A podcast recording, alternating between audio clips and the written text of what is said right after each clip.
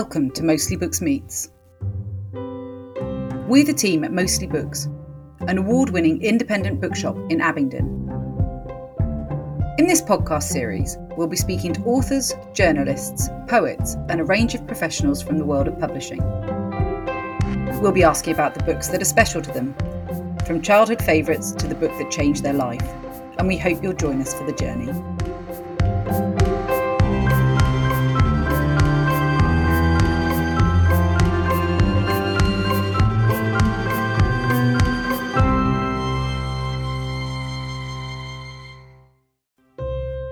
In the podcast this week, I'm speaking to Poppy O'Toole.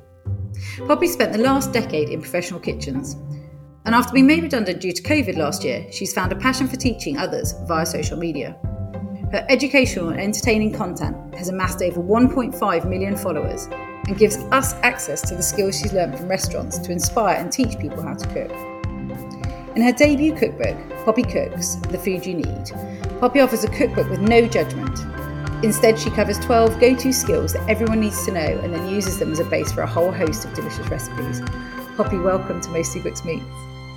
Thank you, thank you, thank you. You know what's really bizarre is that you just said like 1.5 million followers, which is ridiculous amount. But since this press thing has gone out, we're now 1.7, and I'm like, oh my oh god, how has that got to that point? Sorry, that was me just like, how's that changed in such a short amount of time? I swear it wasn't that long ago that I was going through this to make sure all the things were right. Oh, that's really weird. Sorry. That's amazing. No, don't apologize. But you know, the fact that, like you say, the publicity information that we get sent doesn't get distributed that far in advance. No, so that just goes to mean. show how much stuff is just bumping up. But you know, and also rightly deserved. I absolutely love your content. I think it's hilarious. I think that the way you communicate with people is fantastic. Thank you. and you. also just you make things look really straightforward. I'm a terrible cook, and so I want to talk to you more about it. um, but let's let's start off like I do with all my guests. If you don't mind, we'll go right back to your childhood and we'll work up to where you are today. Yeah. So let's talk about your childhood. Where did you grow up, and what was life like for you? So I grew up in a place called well, you know what? It really sounds stupid. It sounds like I don't know where I live, but I always class myself as a Brummie, but really I grew up in a place called Bromsgrove, which is in Worcestershire. But my family all like I'm a Brummie, but I'm also actually lived on the outskirts and also near Redditch. So basically, I'm going to say in Birmingham to make it nice and simple, and a bit of countryside in there, bit of you know everything, bit of town, bit of city, bit of country bumpkin all at the same time. Really. Do you have brothers and sisters? Not when I was growing up. Actually, my mom was a single mom because my dad passed away when I was younger. So it was just us for quite a while, and then I think I was about 13 when my little brother came along. So there's a oh. big age gap, but I'm so happy. I've got a little brother and little sister now as well. Oh, that's so nice. Almost like cool auntie status, but in sister form. Yeah, like because I live in London at the minute. They came down for a bit of their summer holidays and they were like, You're so cool. And I was like, No, am I? Tell me again. Say more things like that. Yeah, that's carry great. on.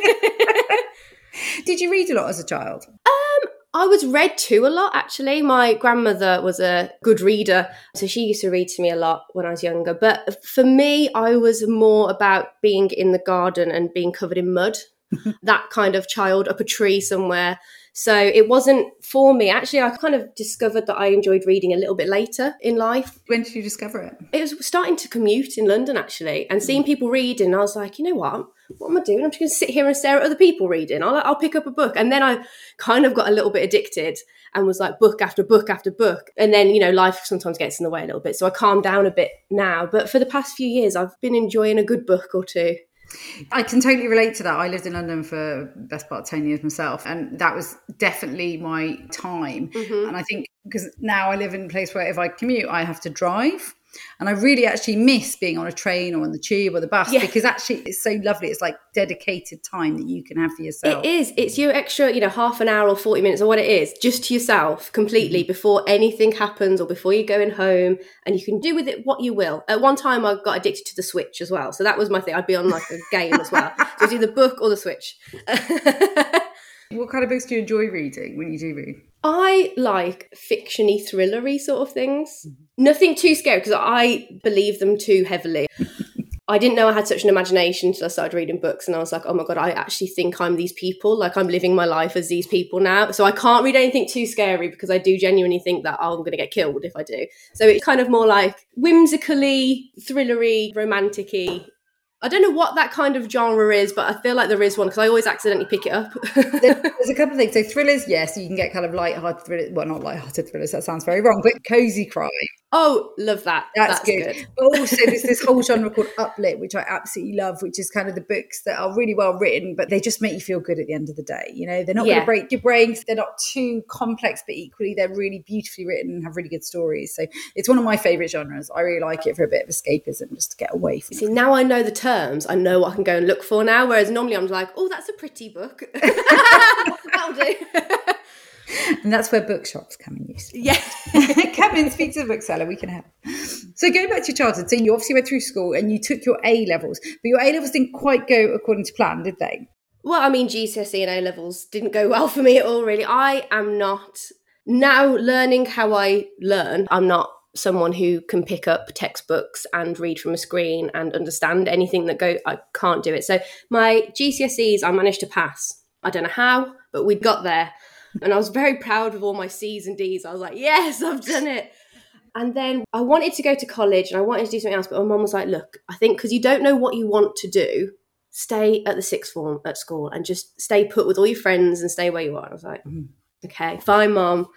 so stayed and I very much like reading a book when I was younger. I can't finish anything. I cannot finish it. So I did about 75% of all of my courses. Like I did all BTECs and everything so that I wouldn't have to sit in exams and do all this stuff. But then I just couldn't finish it. I just had this like mental barrier of, I'm like, I'm done now.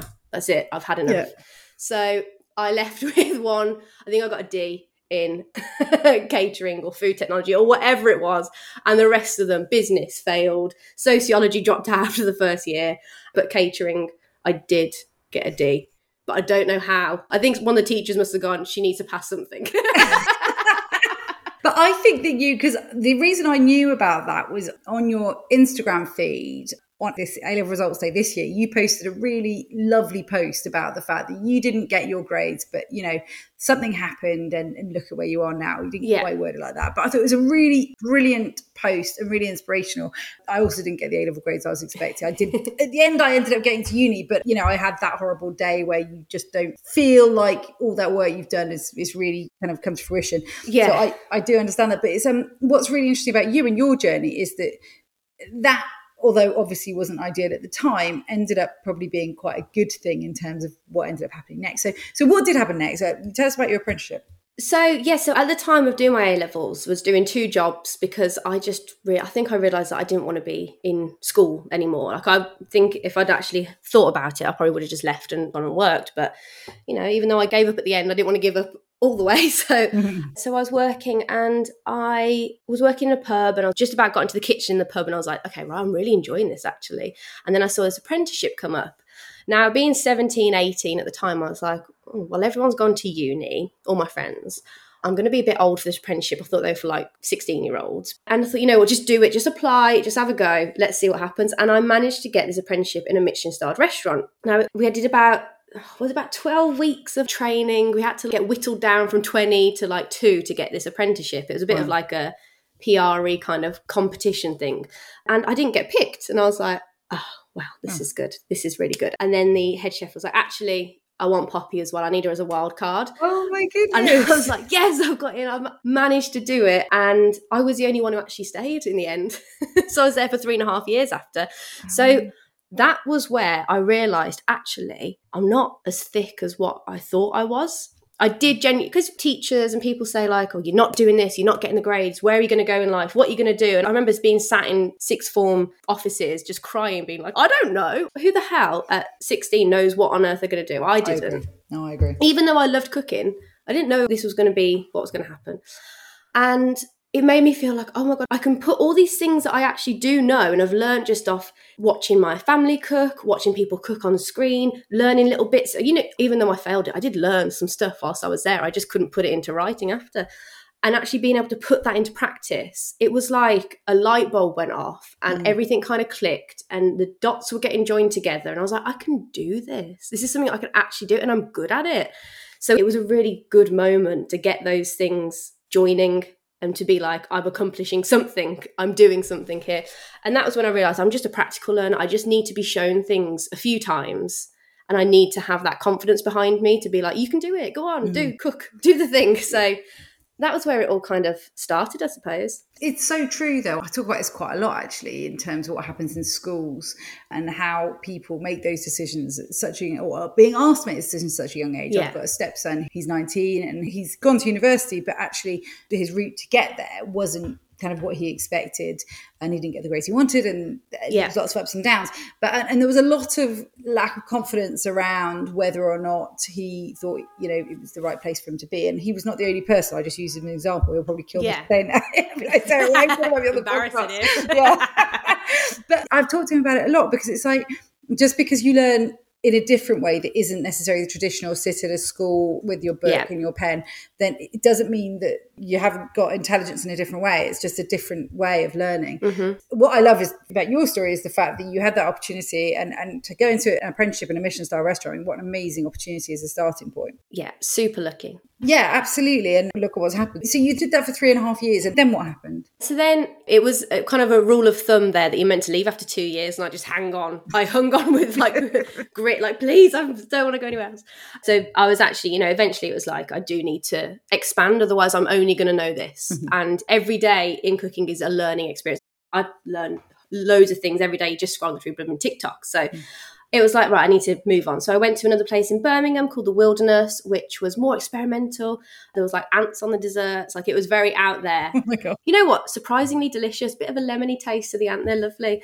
Um, but very odd. Very much like splat the sauce on the plate. And there was a very small team. It was only like four or five of us. And we were allowed to create a bit more and get onto the menu and put our little dishes in and our ideas.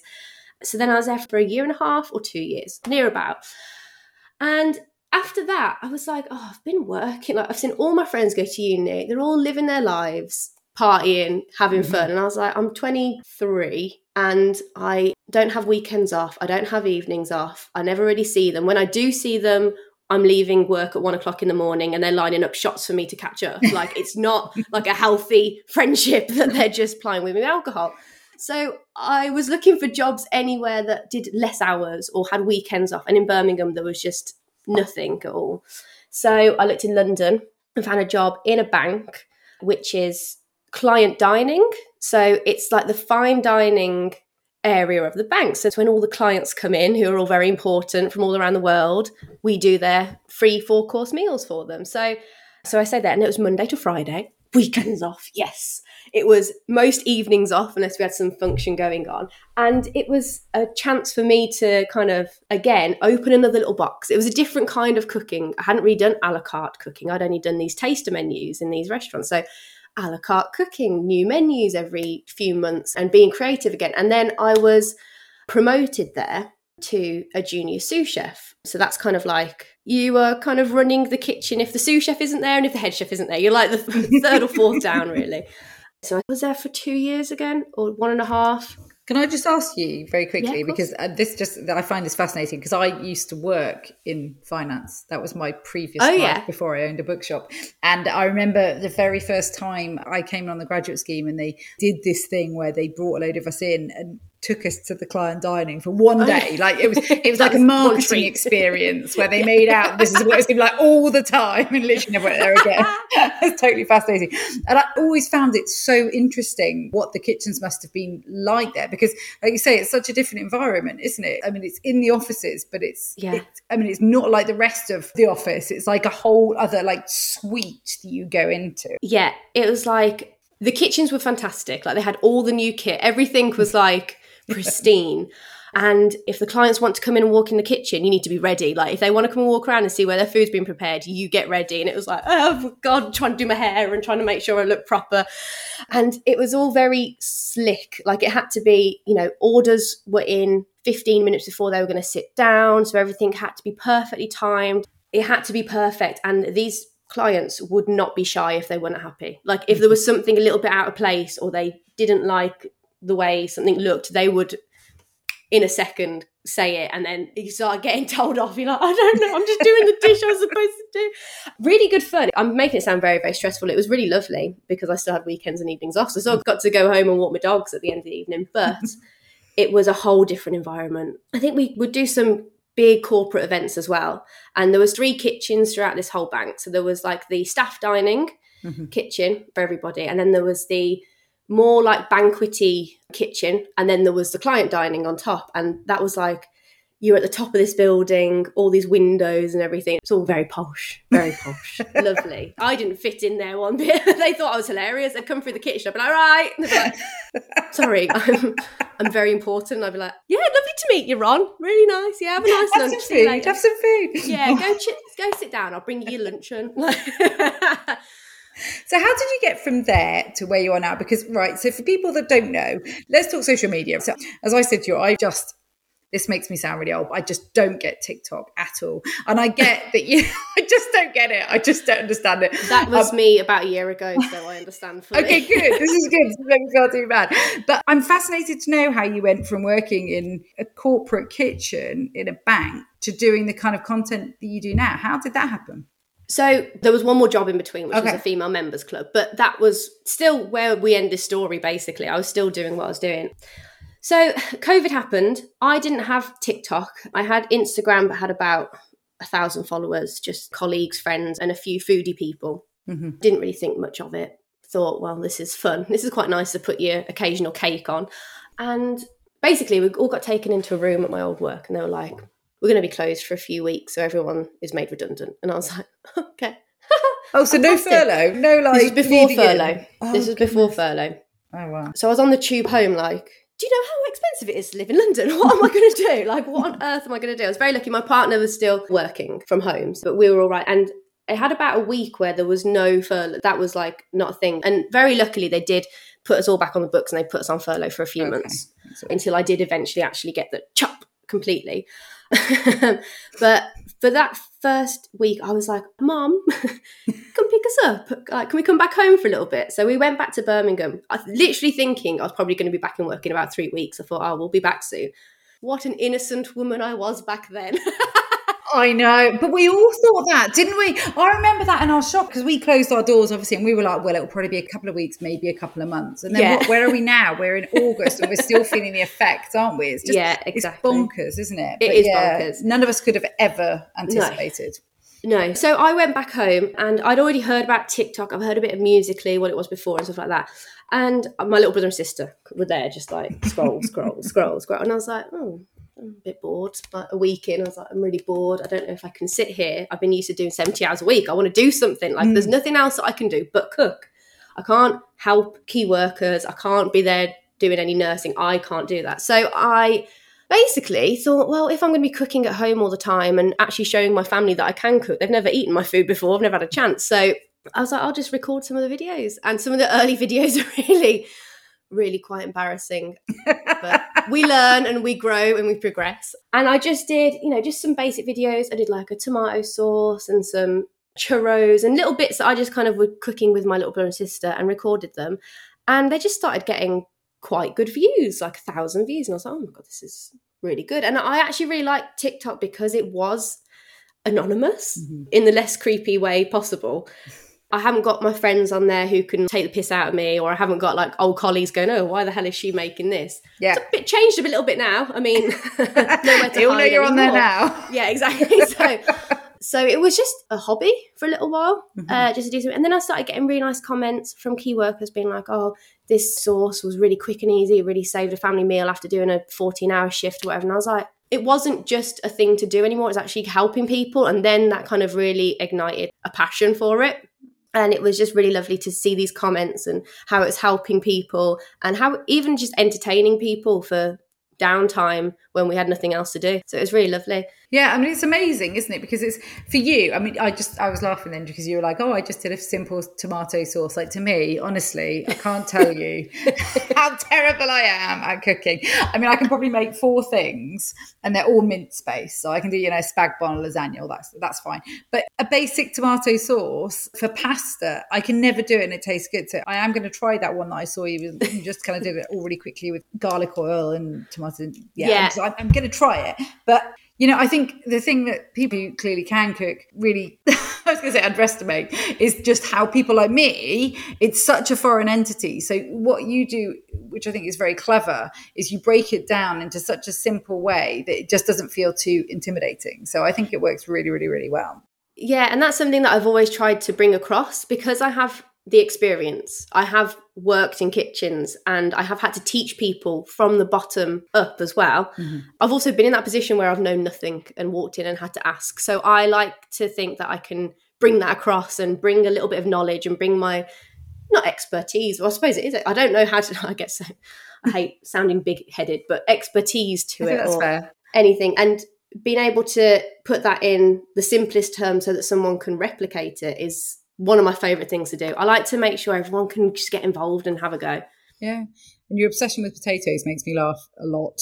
It's becoming a problem.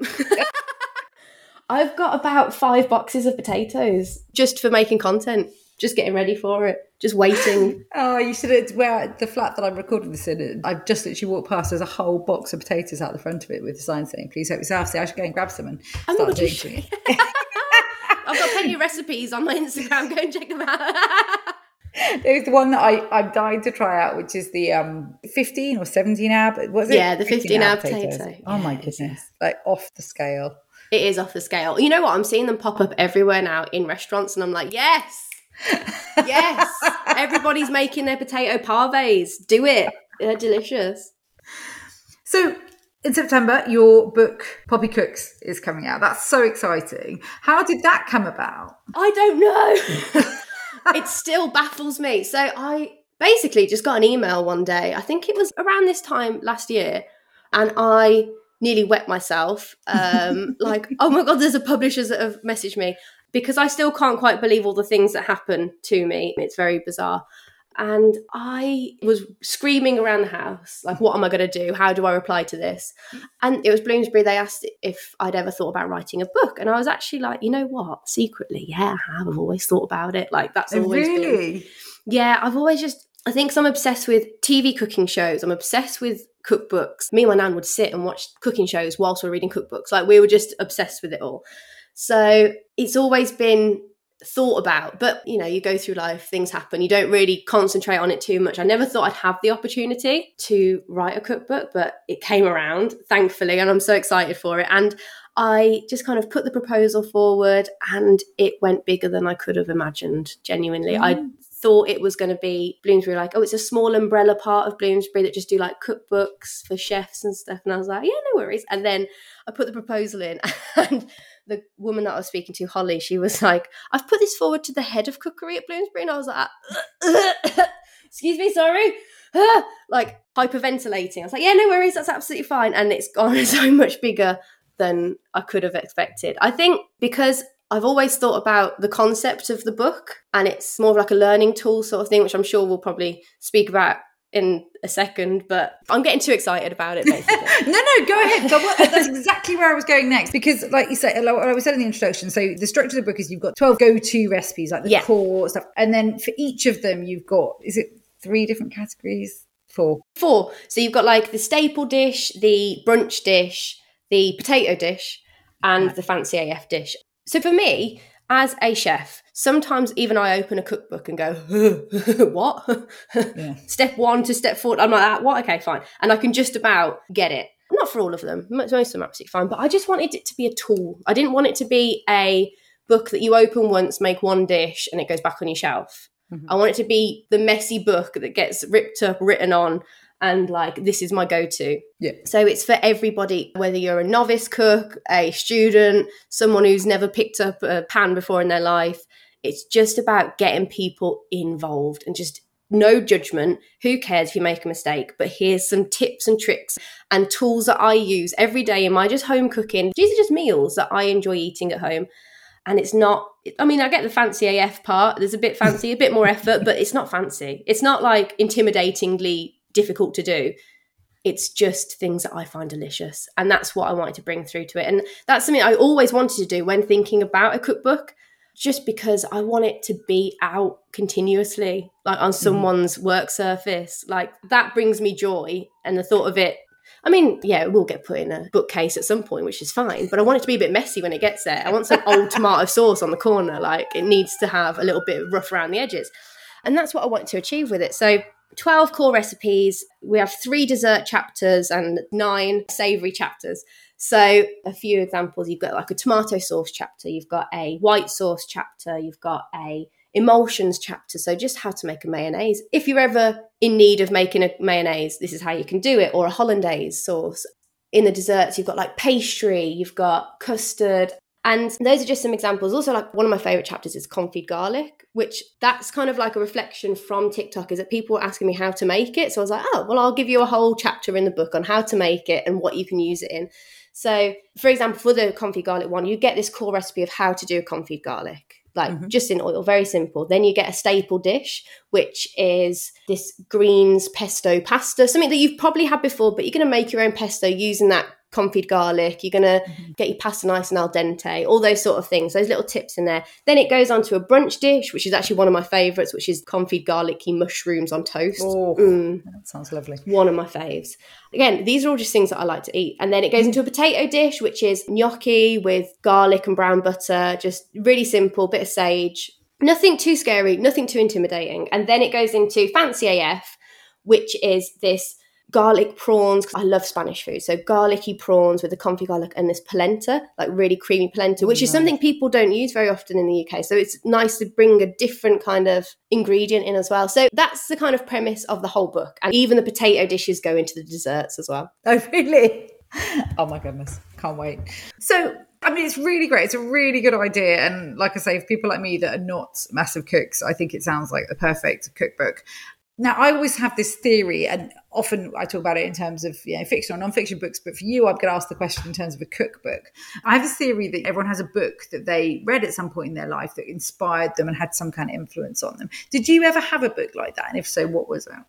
Yeah, my mom had basically every Gordon Ramsay cookbook that there ever mm. was. And my favourite one is called Fast Food. It's quite an old one. I think it's back from early 2000s. And I've nicked it off her. She doesn't know I've got it. So, uh, so it's laid out a little bit differently. It's kind of like in meals or like dinners almost. And that was kind of like, oh, I could make all of this really easily. That was when I was younger. I was like, oh, this is delicious. There's like some lemon sticky chicken and, and just really simple but delicious things. And it was all written out. It's all over the place, but all very concise at the same time. And that's mm. one of my favorite books. And I use that on a very regular basis as well, just for inspiration. So you mentioned earlier you started working in a pub and you kind of went into the kitchen and discovered you quite enjoyed it. Did you cook when you were younger than that? Did you cook as a child or were you just someone that kind of discovered it as you were a teenager?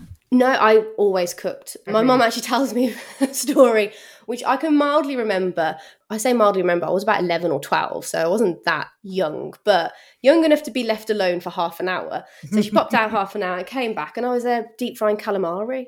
I mean, who does that? Who genuinely like what on earth was I thinking about? she was like, have, "Why have you got the deep fat fryer out? Why are you cooking? Like, what on earth?" And I was like, "I just fancied some calamari." I thought you were going to say I made a cake. You know, I think with the flowers everywhere, but no, no, no, deep fried calamari. I was a kid. My uh, my mom, oh, she's funny. She does love me for it, but it's probably quite embarrassed. I used to go to restaurants whenever we went out and, and they say, Is there anything you don't like? And I'd say to people, I don't like white asparagus and I don't like razor clams. Who the hell do I think I am? Genuinely, who on earth do I think I am to go in as a child and say, I don't like razor clams? Where was I eating to get? That's what I mean. I watched so much cooking shows that I knew what these things were. And I used to go into school with like a pomegranate and people would be like, Oh my God, what is that? And I'd be like, It's just a pomegranate. Yeah, just eating it. I just loved, I just love ingredients and food, and I'm obsessed with going past butchers and like fishmongers and everything. I'll just watch. I could sit and watch people fillet things, which is a bit sadistic. That the wrong word? A bit weird, really, to want to watch people cut meat. But that's what I always did as a kid, and always wanted to be around it. That's brilliant. It's so lovely and inspiring to hear of something that, you know, you always enjoyed when you were younger and now you're actually mm. doing it and doing it for a living. So I'm also fascinated with the whole kind of social media thing. And um, so how does it work? I mean, because obviously you've got a huge following. Do you now plan your content in advance or are you still quite impulsive? Do you have particular days where you record? How do you do it? I wish I had a better strategy and a better way of doing it because it's quite manic. I try, I try, I try and try and try to have days set aside to do it. but stuff gets in the way, or I just sometimes I'm like, mm.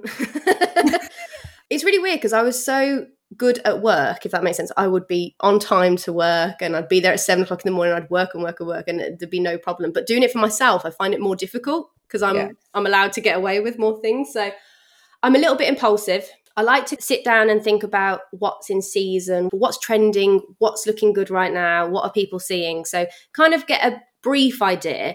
And then the best way that I've found that I actually cook is when I'm just doing it the more I think about it, the more I'm like, oh, have I made that before? Is that something someone else has done? Am I doing it? And I actually find it easier if I just go for it with a brief outline of ingredients. Mm-hmm. When it comes to potato content, that is me just doing the potatoes that I enjoy eating the most. So most of my food does come from what I like to eat and how I like to eat. Lots of lemon, lots of salt, lots of fat, lots of potatoes. It's great.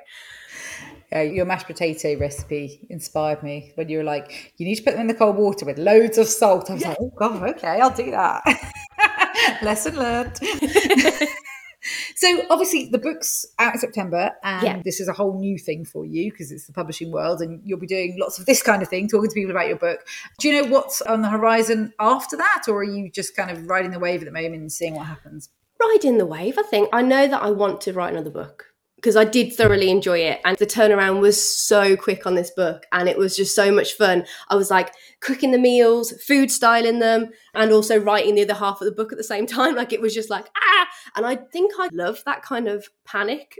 like I think I've been so used to being in these pressure situations that I thrive off it and enjoy it. So I would love to possibly get another book in at some point if it goes. I mean, fingers crossed it all goes well. And it sells a couple of copies would be great. And I know there's a few things with like the PR and the book, and I will be making an appearance on telly at some point, which is very exciting. Very scary, but very exciting. I hope I don't get as sweaty as I am now whilst I'm doing it.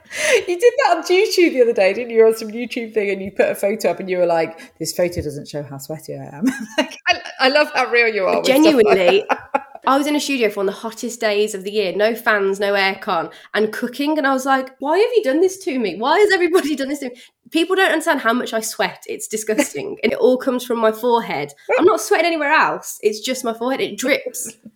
I was doing Taste of London again, middle of summer. I don't know why do people want to eat outside in the summer? It's not a good time for me at all. In a tent and I was like, I'm so sorry, guys. I'm going to have to go and just splash my face because there are drips of sweat going into my mashed potato. It's not working out for me. Everyone accepted it and thought it was okay, but it is wrong. It's definitely wrong. it's disgusting but yes, so hopefully maybe a TV appearance. I think there is definitely one. Whether there's going to be more, we'll see. Oh, that's fantastic. Well, I really hope it goes well. The book is so much fun, and this has been absolute blast. Cheers. And you know, I, I highly recommend anyone that hasn't already checked out your Instagram because that's what I follow. But you know, if you want just pure videos, mm-hmm. then TikTok. If you want a little bit of also me trying to look nice in pictures, then you can do Instagram as well. Which you know, sweaty, sweaty, sweaty mess. that note. I'm going to leave it there. And that's a delightful soundbite we should put on the promo. oh, Poppy, thank you so much. It's been absolutely lovely talking to you. I really appreciate you taking your time out and I really wish you all the best for your book. Oh, no, thank you for having me. I've thoroughly enjoyed it. It's been great. Thank you. All of the books mentioned during the podcast are available to buy from the Mostly Books website. This podcast has been presented and produced by members of the team at Mostly Books in Abingdon.